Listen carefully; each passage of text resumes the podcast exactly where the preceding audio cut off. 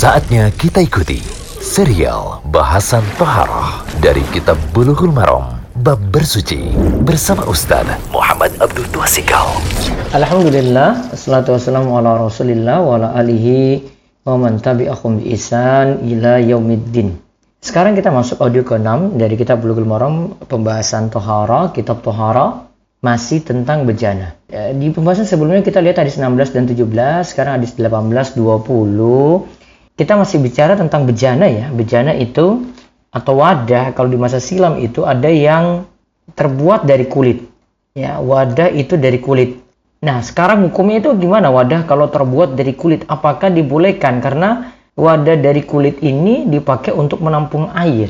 Dan nanti meluas dari sini tentang masalah hukum kulit dan jual belinya juga kita akan bahas. Hukum kulit dan jual belinya. Ya, apakah dibolehkan ataukah tidak?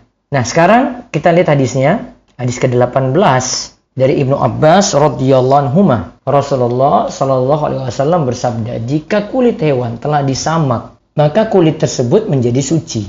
Hadis ini dikeluarkan oleh Imam Muslim menurut riwayat Imam yang empat disebutkan ayyuma ihabin dubira kulit hewan apa pun yang telah disamak maka ia menjadi suci ya maka ia menjadi suci. Hadis riwayat Abu Dawud, Tirmizi, An-Nasai dan Ibnu Majah. Terus ada hadis lagi ke-19. Kalau tadi dari Ibnu Abbas sekarang hadis dari Salama bin Al-Muhabbik radhiyallahu anhu. Qal dia berkata Rasulullah Shallallahu alaihi wasallam bersabda dibagu juludil maitati tuhuruha. Dibagu juludil maitati tuhuruha sahahu Ibnu Hibban Rasulullah Shallallahu Alaihi Wasallam bersabda, menyama kulit bangkai adalah berarti menyucikannya. Hadis ini sahih menurut Ibnu Hibban. Kesimpulannya hadis ini sahih ligoirihi, sebagaimana kata Syekh Abdul Al Fauzan dalam Minha Al Alam. Kemudian hadis ke-20. Wa an Maimunata radhiyallahu anha qalat marra Rasulullah sallallahu alaihi wasallam bi syatin yajurrunaha. Jadi dari Maimunah radhiyallahu anha berkata bahwa Rasulullah Shallallahu Alaihi Wasallam melewati seekor kambing yang sedang diseret orang-orang. Kemudian beliau bersabda, "Lau aqastum ihabaha." Alangkah baiknya jika engkau itu mengambil kulitnya. Tadi kambing tadi itu diseret-seret karena sudah jadi bangkai ya.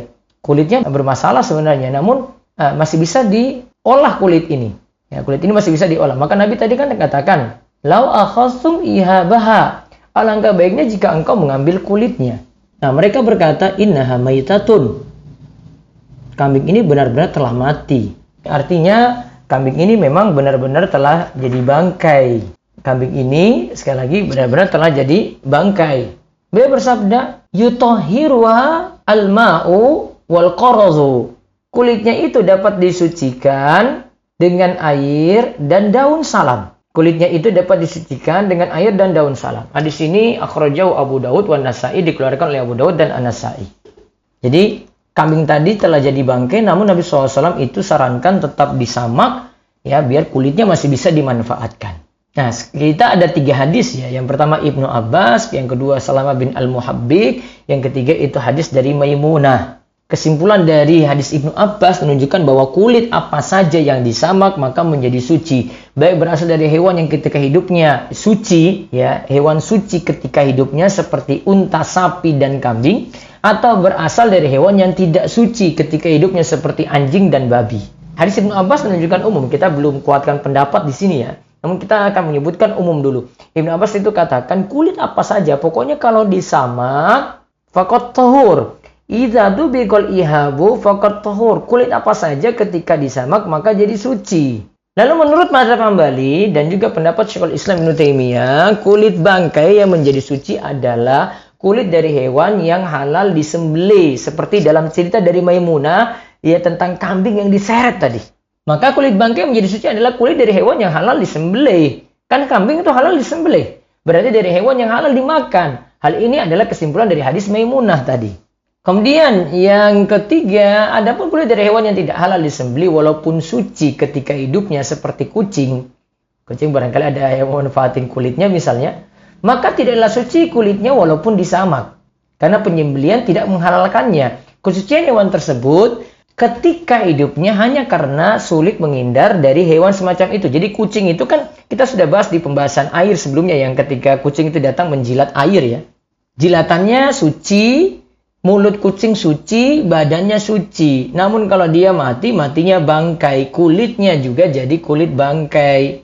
Di sini dikatakan kalau penyembelihannya tidak menghalalkan kucing tadi, ya tetap kucing itu kulitnya ketika dia jadi bangkai ya jadi najis. Nah ini menurut sebagian pendapat. Tapi Syekh Fauzan tegaskan seperti yang kami nukil dalam nomor 4 ini, memang dari hadis menyatakan semua kulit apa pun itu jadi suci ketika disamak. Namun dalam rangka warok, kehati-hatian kulit hewan yang jadi suci hanya dari hewan yang halal dimakan, bukan dari selain itu. Hal ini demi menjalankan hadis mengenai meninggalkan yang syubhat. Itu berarti sikap warok ya, kehati-hatian. Kemudian yang kelima, menyamak itu menyucikan kulit bangkai. Karena itu yang kita lihat di dalam hadis Maimunah, Nabi SAW melihat ada kambing yang diseret, ya kulitnya kan masih bisa dimanfaatkan, yaitu dengan cara disamak. Berarti kulit ini jadi suci, padahal bangkai itu najis. Namun ada catatan penting di sini tentang kulit hewan buas. Berdasarkan pendapat yang menyatakan sucinya kulit apa pun ketika disamak. Taruhlah kita pakai hadis Ibnu Abbas, kita katakan pokoknya kalau disamak kulitnya itu jadi suci. Di sini sebutkan tetap saja kulit hewan buas seperti kulit buaya, kulit harimau, kulit ular tidak boleh digunakan walaupun suci. Kita milih pendapat suci ya. Tidak boleh digunakan. Ingat, tidak boleh dipakai. Apa alasannya? Hal ini berdasarkan hadis larangan mengenakan kulit hewan buas yaitu dari hadis Al-Mikdam bin Ma'di Karib. Al-Mikdam itu pernah mendatangi Muawiyah lantas berkata padanya, Aku bersumpah dengan nama Allah Bukankah engkau tahu bahwa Rasulullah Shallallahu Alaihi Wasallam melarang an-lubusi julu disibak warukubi alaiha. Bukankah Rasul larang mengenakan kulit hewan buas dan menunggangi di atasnya? Artinya berada di atasnya. Misalnya kulit hewan buas itu berada di atas berarti dijadikan alas gitu kulit hewan buasnya tadi. Mengenakannya itu berarti jadikan seperti jaket, jadikan jadi baju. Nah, di sini mengatakan melarang maka kesimpulannya menggunakan aksesoris dari kulit hewan yang halal dimakan seperti dari kulit sapi. Mungkin ada ikan-ikan tertentu juga yang dimanfaatkan kulitnya, hukumnya boleh. Kalau kulitnya dari bangkai sapi misalnya, jadi suci dengan cara disamak. Terus yang kedua, kulit anjing dan babi tetap najis menurut mazhab syafi'i, meskipun disamak. Karena najisnya adalah najis ain, yaitu najis pada bendanya, maka tidak bisa jadi suci dengan cara apa pun sebagaimana. Bangkai itu ya tetap najis. Sebagaimana darah itu tetap najis, gak bisa diapa-apain jadi suci. Kencing dia tetap najis, gak bisa diolah jadi suci. Itu namanya najis ain. Maka kulit anjing dan babi tidak bisa berubah, ya tetap najis. Kemudian yang ketiga, kulit hewan yang haram dimakan seperti kulit ular dan kulit buaya itu suci menurut kalangan ulama yang menganggap semua kulit hewan yang disamak itu jadi suci. Nah, ini berlaku pada kulit ular buaya ya. Taruhlah itu suci, setelah disamak maka kita katakan suci. Namun, kulit dari hewan buas seperti buaya dan ular kalaupun dianggap suci setelah disamak tetapi haram digunakan Hadisnya tadi ya, dari hadis Al-Mikdam bin Ma'di Karib. Nah sekarang pertanyaannya misalnya kita jual beli kulit hewan buas. Dalam buku Harta Haram Muamalat Kontemporer halaman 82 cetakan ke-22 dari Ustadz Irwandi disebutkan larangan menggunakan kulit hewan buas bukanlah karena kulitnya dihukumi najis. Akan tapi karena hal itu menyerupai orang-orang kafir dan dapat mendatangkan keangkuhan, jemawa, dengan demikian apakah boleh menjual belikan kulit binatang buas seperti kulit ular dan buaya yang telah disambung terlebih dahulu? Nah, ini Ustaz Irwandi katakan para ulama dan mazhab Hanafi dan Maliki membolehkan menjualnya dan uang hasil penjualannya halal.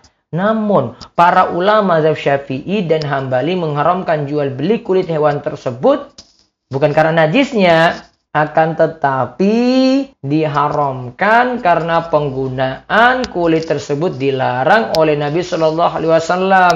Seperti tadi ya hadis al mikdam dengan demikian kata Satrwandi tidak boleh dijual dan hasil penjualannya haram kulit ular, kulit buaya tidak boleh diperjualbelikan dan hasil penjualannya haram. Ini merupakan pendapat terkuat karena pendapat ini menggabungkan dalil-dalil yang membolehkan dan melarang penggunaan kulit binatang buas tadi. Wallahu a'lam. Demikian serial bahasan toharah dari kitab Bulughul Maram Bab Bersuci bersama Ustaz Muhammad Abdul Twasikal.